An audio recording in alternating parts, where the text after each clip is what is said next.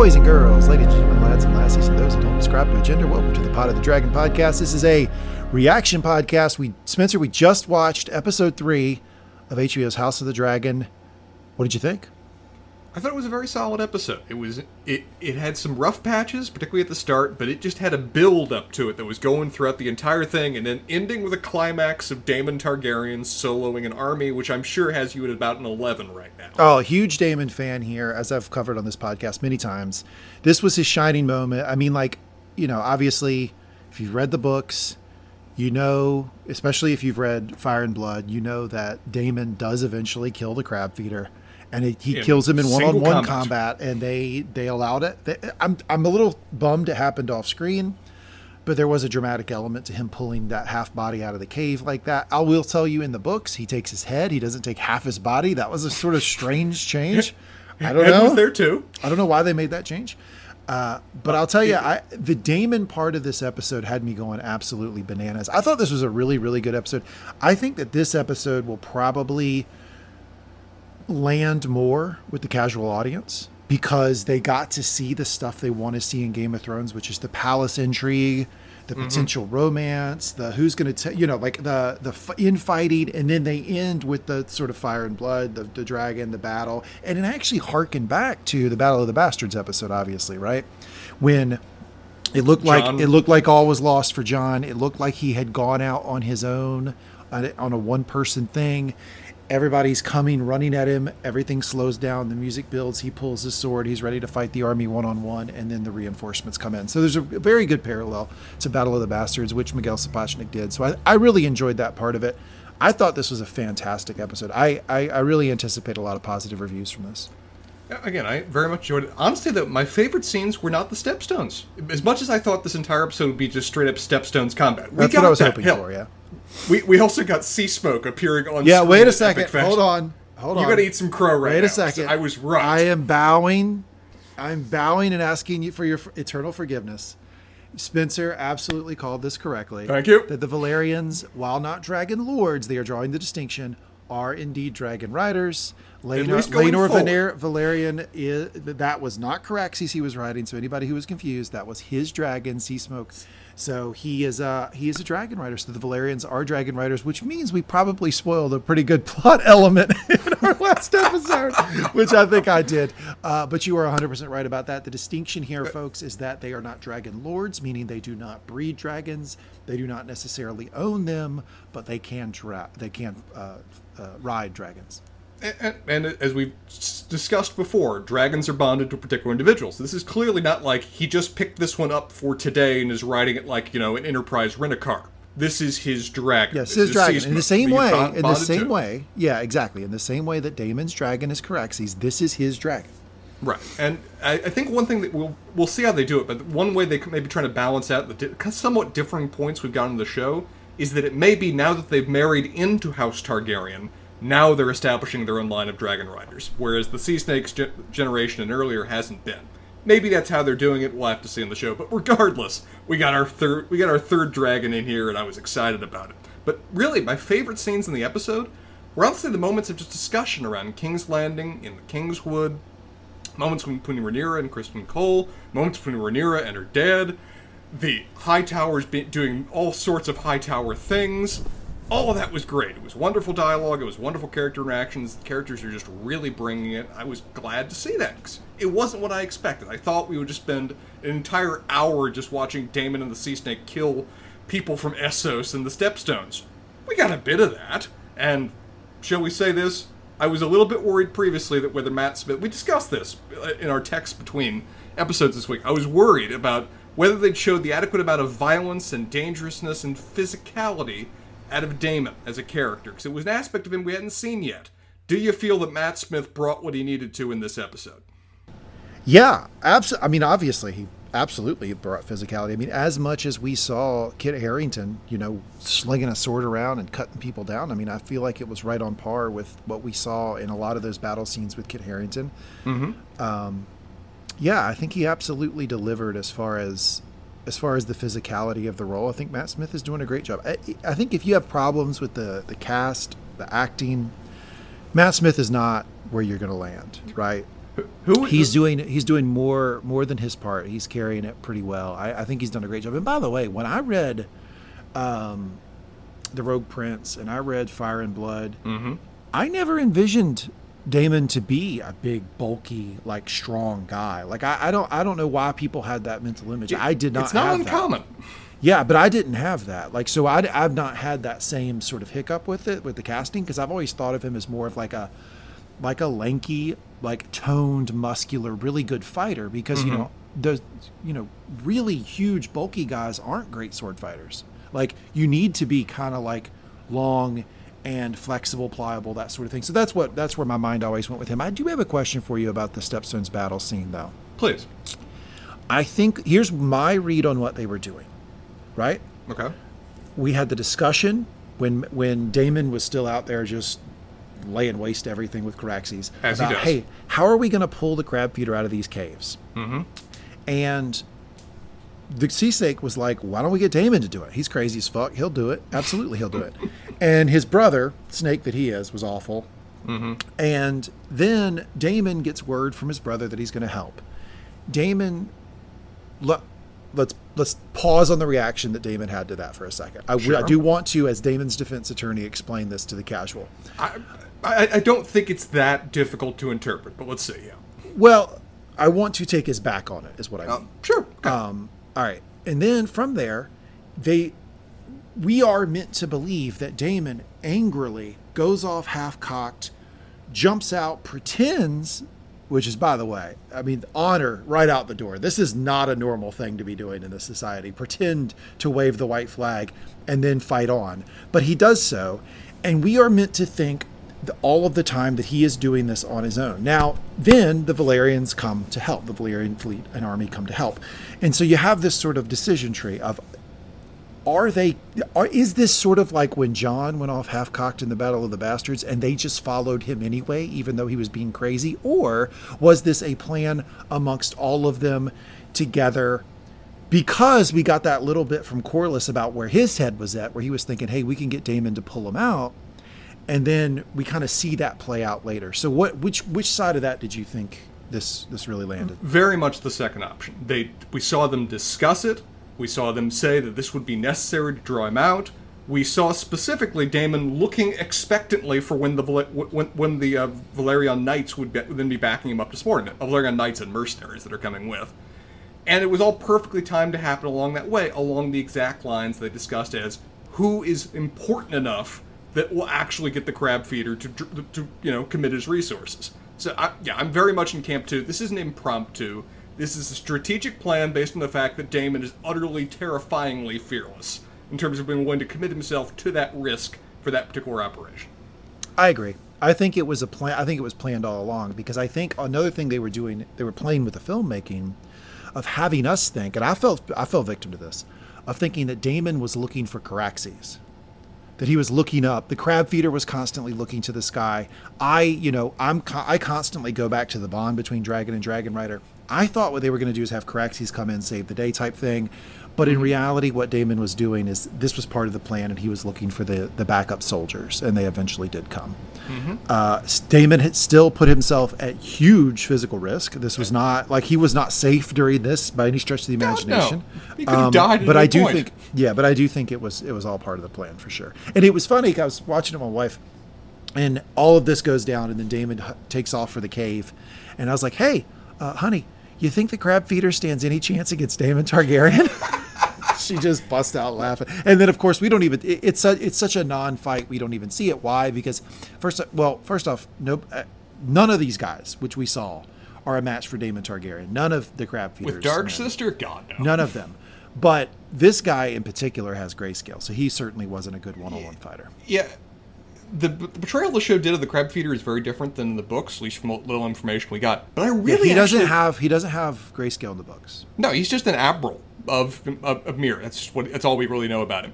I really actually like the portrayal that we've got this episode, though, for a few reasons. One, I appreciate his caution and intelligence by how slowly he commits himself. That every step of the game, he's like, "Well, this is obviously a trap. You four guys do it." Okay, he's charging. Uh, you five guys go there. Still no dragon. Okay, rest of you guys get going. He, they they He knew him- what was going on. Yeah. he knew what was going on, but he kept on going like, "All right, let's commit a little bit farther," and they slowly were able to draw him out by essentially Daemon Targaryen doing the most suicidal thing they could possibly imagine. And taking two Targaryen would do. arrows, by the way. Taking two arrows. Taking two arrows. I also like how they actually portrayed the fight. I know in the books it's this epic duel that all the ballads write about, but as you said, it wouldn't really make sense for the crab feeder as they portrayed him to be much of a fighter. And I, in some ways, appreciate where a big bad guy doesn't have to be badass by means of their own physical ability. It's by their command and by their strategic efforts. And in terms of him retreating into the cave and Daemon just returning with the bar- body, that's, that's just again that's just a wonderful playing with history kind of moment of you know that all of the ballads would then fill in the gap with what happened. They all of them with what information they had would just go, well, here's a blank space that I can describe an epic duel in, and then they would step in to do it. Which it was. It, it probably wasn't an epic duel at all. Daemon probably just walked up and cut him in half because, Yeah.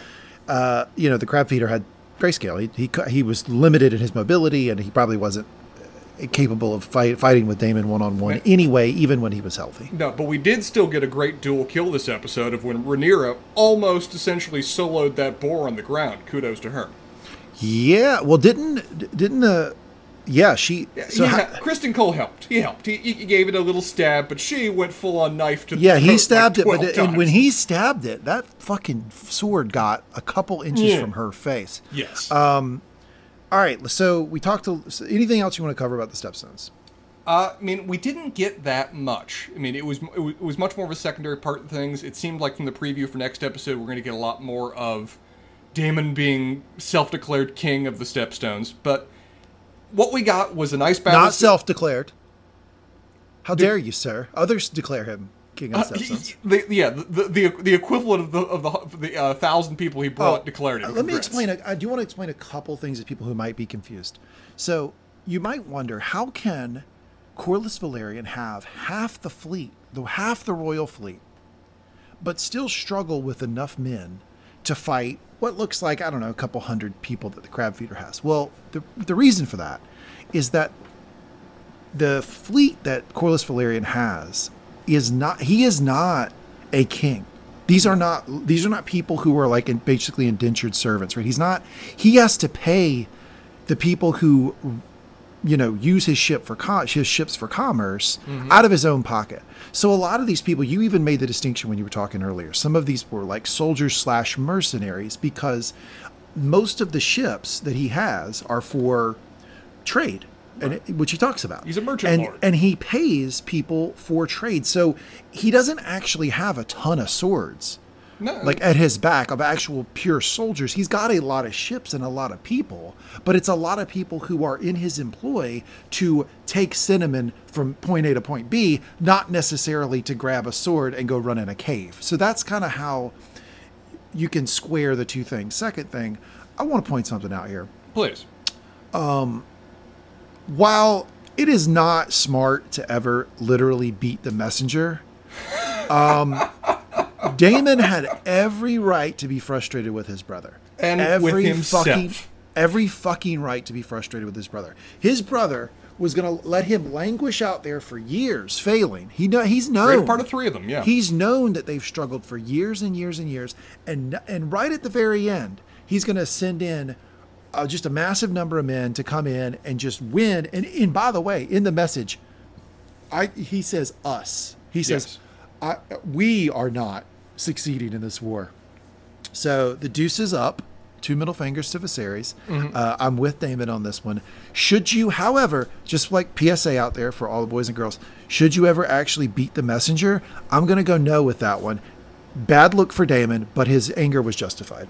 I mean, it, it was a very understandable anger of where he, the sole reason he went to the Stepstones with the Sea Snake in the first place was to overcome the label of the Second Son. It was to chart his own destiny. It was to prove his own worth. It was to represent to the people of Westeros that he can actually accomplish great things and do things to protect the realm. That's why he went out there to do this. And for two Which and a half- does. And for two and a half years, it's been defying him just through this long-term war of attrition that was not what they, you know, were ready for or really had the resources to accomplish. And now, as you said, the eleventh hour, his brother says, "Don't worry, I'm here to help you. This will be our victory." And Daemon's like, Well, fuck that noise. I, I did this. This is what I've come here to accomplish. I'm now going to do the most suicidal thing possible to prove and do what's necessary to win the day before any of your guys even get here. And if you wanted a great in-world explanation for the fervor which the Sea Snakes men were fighting with mm. is the fact that Daemon literally got they watched it. Yeah. He got a scroll from the king that said, I got a ton of people coming, I'll take you back. He could have played the prince and said, I have saved the day, I have done it. Instead, what does he do? He says, Fuck that. Mm-hmm. I'm going personally. Come with me if you want, and I'm going to end this right now. That's a guy I can get behind. I'm just going to say that is that would inspire loyalty. No doubt, no doubt. Uh, Shout out Daemon Targaryen. Let's give him a round of applause. kudos indeed. Well done to him. Tell me though, yeah, I've- I haven't heard from you yet. What did you think about the other parts of this episode? Because we spent 85% of our time far out, far away from the stepstones. Um, I think I finally got a real understanding of why George R. R. Martin says he likes this version of a series better than the version that he wrote. It's it's certainly a lot more developed and a lot more interesting. Just I mean, Yeah. guy on the page. I knew he was a king. I knew he was rough, roughly ineffectual. I knew he tried to make everybody happy. About all I got out of it. This guy has multitudes of complexity and pressures and competing forces inside of his soul, and that is just bleeding off the screen. And he's got a melancholy that I think Oh, yeah. George George likes in his rulers. I think he he likes the idea that ruling is a very solitary thing in this type of monarchy, Mm-hmm. and it's being portrayed really well. I I think the actor Paddy Considine's doing a great job. I think that they're rounding that character out. Now it's very different, right? So if you're a Viserys fan, if you read the books, and I don't know why you would, but if you read the books and you're like, I really like this Viserys, then then you're probably frustrated with this, right? Because he there's way more flaws to me apparent in the character I'm seeing on screen, but it's also a more rounded, more uh, relatable character. I will say this: that in the book, him and Rhaenyra, from what we know, again, unreliable narrator that that is telling us the information in Peas Fire and Blood pod. were tight. They were Yes. simpatico the whole fucking time. They ne- this thing of the, her getting mad, leaving them screaming in public and all this. None of that is really given over to us. Now, could it have happened? Maybe. Again, unreliable narrator in Fire and Blood, but I do think they are caught. They are they're tear, they're pulling at that relationship a little bit more in this story than the story we get in the books. I but you, you, to summarize, I think that it was great character development. Mm-hmm. I think that this was Mikhail Sapochnik saying, "We, through no fault of our own, through absolutely no fault of our own." Committed a heinous crime in how we portrayed a royal hunt in season one of Game of Thrones, and we are going to show you a real royal hunt. So shout out to them for that. Well, I also love the parallel of, and I, I was just sitting there screaming Bobby B quotes. Guns, I was strong then. When when uh, Viserys was drunk on a hunt, Oh yeah. Uh, Br- Br- I was uh, like, "What? my girlfriend my, was guy, my guy's on a hunt. He's being difficult. He's he's screaming at his hand. I don't want to hear about politics, and he's drunk as a skunk. This is King Bobby B. But it, it was to the point that my girlfriend was turning to me the, the entire run of that saying, "Is the boar gonna kill him? It- are- is this history repeats? Is he gonna die disemboweled by a boar just because that's what happens to kings in Westeros?" And I'm just looking at her going, "Well, he is very drunk so." and acting very Bobby B right now." Start the damn joust before I piss myself. Uh, now you're, you're cast you are casting some serious shade turn, t- towards season one right now. Are you telling me that the epic royal hunt of season of season one of four guys marching through the woods with one wineskin and one spear did not impress you, sir? Yeah, that was pretty rough. Uh, they obviously had run out of budget when they did that scene. Yeah, no, this was great. I mean, the big tent. Uh, what did you think about the inclusion of the um, Tyland and Jason Lannister? I actually really like that element 'cause it, it a it further expands the, our knowledge of what the lords are doing during this particular period, and b it really does it well set up one of the central tensions of this episode of the conflict between uh, Viserys and Rhaenyra on the subject of what her role is. It, is it is her role as that of an heir? Is her role as that of, of a essentially somebody that'd be auctioned off to secure other alliances? Is this an element of her choice? Is this something that he should control? And they built that up well through the introduction of the Lannisters in this episode, and it just continued to grow from there. I also like that they establish where the Lannisters are in the hierarchy because I think that you know by the time we get to the main series, the Lannisters are are uh, obviously above the Targaryens, but but but above pretty much everybody else in the realm. And here, yeah. here they're clearly not. Like Rhaenyra's like.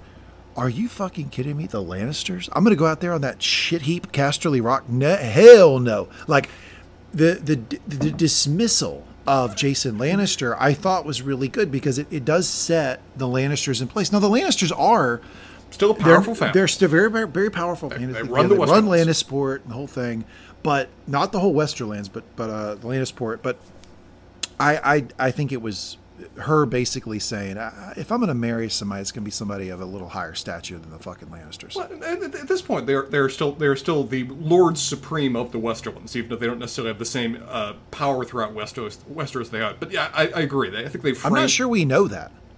I think we. I mean, I think that's been the case ever since the Field of Fire, of where the the pre the pre the uh, and around around that period. But we'll double check this off camera. For right now, I do very much agree. Well, I, said- I read I read the Dance of Dragons and Fire and Blood today, so it's like it was Fresh, not right. established in that. Okay. I can tell you that. Uh, but I did love how dismissal she was of the proposition of where he asked her, "Oh, have you been to the, have you been to the Rock, my lady?" And she's like, "Yeah, I think when I was seven, and it was like you know when we went, when I went- when I went to see the Statue of Liberty, and I just kind of vaguely remember I was there. I there." think I got a post postcard. Did I get a po- postcard? think I got a or was postcard, a yeah. Shot glass. I don't Ma- know. I don't Maybe know. I just got seasick on the boat. Yeah, you know these things they all blend together. Yeah, I don't know. And I thought I thought Jason Lannister's um, proposition to her was uh, Presumptuous. pretty fucking sideways. I mean, uh, yeah, he was really talking down to her in a way. He, he was not talking. He was not talking to her like she was the heir of the Seven Kingdoms. That's for fucking sure. Uh, I will say that the um, the Sir Criston Cole stuff with Rhaenyra, I thought was extremely well done. The, the the the back and forth between the two of them, how it's abundantly clear to me that Rhaenyra has interest in Sir Criston Cole. I am not hundred percent sure that he has the same interest in her. Just to remind all of our listeners out there, the Kingsguard do swear a vow of chastity when they become the Kingsguard. So he is. We obviously that's kind of hard to tell in the main series because Jaime was just fucking everything, but like he's supposed to be celibate. So if he were to make any sort of move with Rhaenyra, it would be against his vows, obviously. So I think I, think that was portrayed extremely well. The the chemistry between the two of them. It was. I, I really did like that. I really did like their scenes together. Uh, I think it well set up what is going to be a, a bit of a tension going forward in a lot of ways between vows and duty and commitment to your own cause versus the realm. Um, I think that was all well portrayed. A little off scene I also quite liked is the idea that as much as Otto Hightower is a power is a is a, is a, a man with power. Hey, fuck him. scheming- Fuck Otto Hightower. I just have to say that every yeah, single it's one required. Yes, loyal loyal member of the black cause that you are. Uh, I liked in this episode they did also establish that he is just a second son who is in some ways beholden to his brother's will. So we got to see spend a little, lot more time with Lord Hightower this episode, and it was pretty clear that he was like, "Hey, this is what I want, Otto. You're going to make that happen, right, Otto?" And Otto's just going to have to ask to to a certain degree grin and bear it himself, and then the shit rolls downhill onto his daughter and everybody else too. Yeah. I'll tell you this. So we talked a little bit about how how are they going to be able to create some sympathy for the Greens? Mm-hmm. I found myself so I'm a black all day long. All day. Day one. Since day one, I'm a black.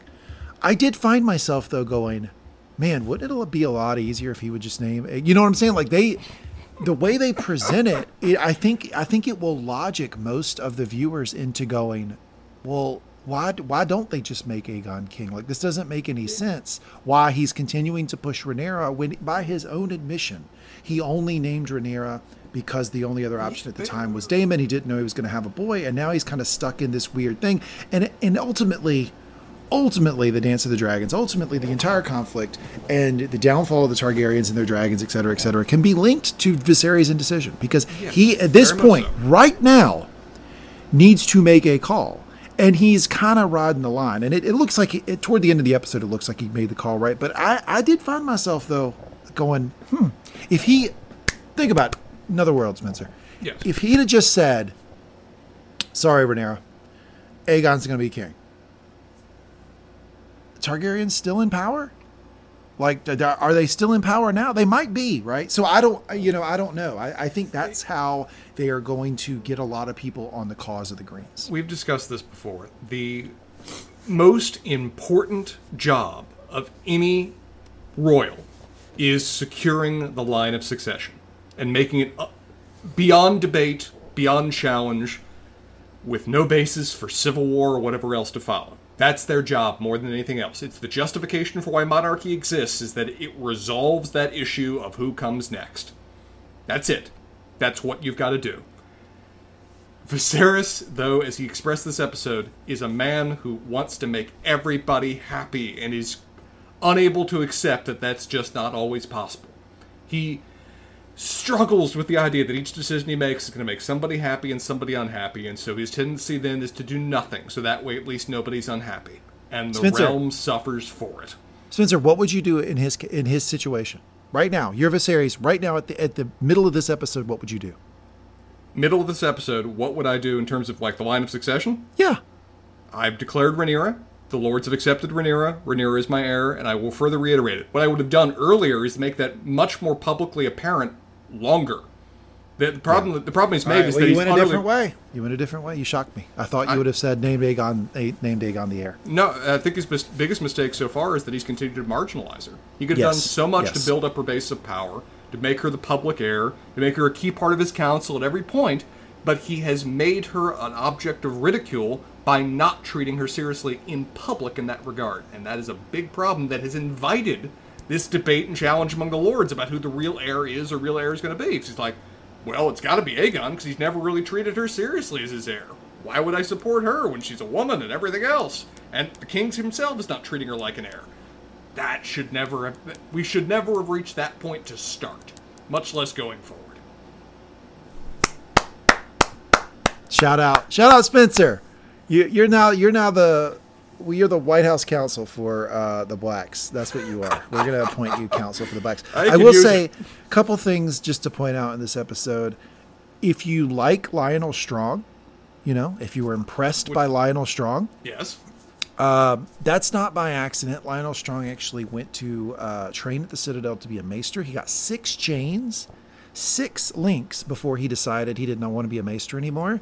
So his appointment as master's law, while he is a bit rotund, balding, his last name Strong, you might think him dumb. He is not a dumb man. His appointment as master of laws was very purposeful, and it made an awful lot of sense for him to be master of laws. So if you continue to be impressed with him, you should be. I think it's a wonderful continuation too, where he is a great character, he has incredible abilities, and they've set it up so well that he is always the guy that is there to give the king good advice about what the king should do.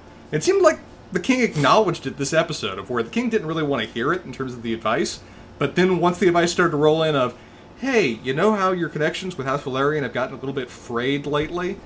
So, I recommended this before. This is still an option, and it could work in all these kind of ways. And the king is at first pissed, and then Paddy, Con- Paddy being such a great actor, it slowly just starts to, bl- you know, even through his drunken haze, bleed into him of so much of this is making sense. I'm going to give you a firm, drunken pat on the back as I walk past you in recognition of, I appreciate the good counsel you're always trying to give me. Yeah, that solid move to go. Well, no, I, I wasn't going to bring my son up at all. No, of course not. Appreciate the honor you, were, you gave- me by even. even Son's name, by of the right way, uh, Lyonel Strong's son's name, Breakbones. Great title. Um, Great title. You're going to want to remember that name. He, he comes up again in the story. Yeah, he Uh, will.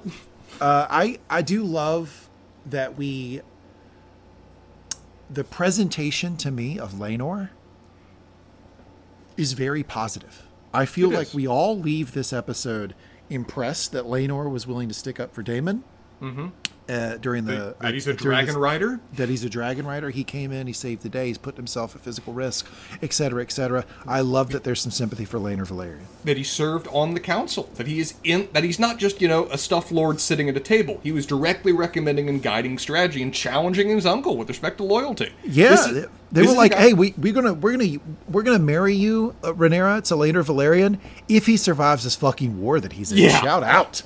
Sorry, go ahead. yeah no, but I, I love that line too and i loved i loved how that was being emphasized to the king too about hey i know you don't really want to commit yourself to this but this is the marriage alliance i'm recommending and oh yeah for it to work, he does need to live till tomorrow. So, so yeah, that, that, that was well done too. Yeah, I mean, I- honestly, I think one of the weakest moments of the episode was just an odd bit of forced humor at the very start, of when we start with a wonderful scene of a Velaryon knight getting chained to a wooden post or stigmatted to a wooden post. And then Caraxes swoops in and he's cheering, Yeah, yeah, Daemon, come save me. And then Caraxes just steps on him. That was so Bambi versus Godzilla to me that I just like, oh, just rolling my eyes at that kind of forced humor there. So it didn't give me a great taste in my mouth to start, but the episode only improved going forward. Interesting. I didn't take that as humor at all. I took that as an indication, further indication of how the little guy just doesn't factor crushed in. underfoot. It just doesn't factor in. I mean, it might be a little on the nose, right? But it doesn't. It he just doesn't factor in. And like, yeah, like the the Velaryon soldier, he's rooting for Daemon, etc. But Daemon's uh, unfortunately Daemon's not there for that guy, and that's No. become that becomes very apparent. It, it was either it was either humorous or, as you said, it was just very on the nose, but it didn't strike me right. But from that point onward, the It didn't strike my wife right either. Sarah, Sarah rolled her eyes at that too. I it didn't it didn't bother me uh, because I was like kind of hoping that that is how it got displayed. That Mm-hmm. that guy thinking that Daemon was there to champion him, we would all learn that he really wasn't, and it, that's exactly how it got done. But I, my wife was right there with you. But again, other than that, other than a couple of the quibbles we'll get into in our longer review, I thought this was a successful episode. I thought it had some great moments. I thought it had some wonderful acting between characters. It's continuing to successfully round and complete my understanding of characters that previously had nothing more written about them than like three paragraphs in a book. And it's done so in a way that I find successful and compelling, and that is a kudos to quality writing on the show. Yeah, I thought this was the strongest episode so far because of the character development. You know, I can I can really draw a parallel to Rings of Power. If you if anybody's watched the first couple episodes of Rings of Power, I feel like this show gives you a couple characters and you go deep as opposed to a lot of characters and you go shallow, right? Mm-hmm. It- the couple character and we are going very deep with Rhaenyra, and that is very very good and very very important. And I, I love that the show's doing that. And they're giving they're giving a lot of screen time to Rhaenyra and her thoughts, her frustrations, the fact that she's not perfect. She is a little petulant in that conversation with Viserys when he's trying to talk to her at the end. I mean, I'm a big fucking Vis- Rhaenyra supporter, and, and she was kind of difficult. Right? She was being a difficult teenage daughter. Exactly. So I love that we're getting enough screen time to really go deep with some of these characters, and I think that the the battle scene there on the Stepstones is worth the worth the price of admission. I thought they did a wonderful job with that. Shout out Miguel Sapochnik. So altogether, I, I rate this as the highest episode I've seen so far. I, I would rate it in parallel to episode one. Uh, I think it did some things very well, but I, I think it, it is consistent with the episodes we've seen previously on the show, and that is a high compliment for what we had so far. Cool. Any other concluding thoughts here on a reaction pod? Uh, shall we have a bow for our new king of the Stepstones in terms of what he's accomplished, the new lord of the Narrow Sea? All hail Daemon Targaryen, first of his name, King of the Andals, the first men, the Stepstones, oh, and all that come with it. He is stepping on Viserys' turf with that title, sir. Well, the the Andals and the first men who happen to be at the Stepstones at this moment. Just the people on this archipelago. That's all I meant when I said that. I'm Just issuing a few retraction. All right, this is a lot of fun. Uh, loved loved talking the episode with you. We will be back with you. eh, remember Tuesday or Wednesday of this coming week with a much longer reaction pod. Thanks everybody for listening. I hope you enjoyed the episode, and we'll be back with you later this week to talk more House of the Dragon.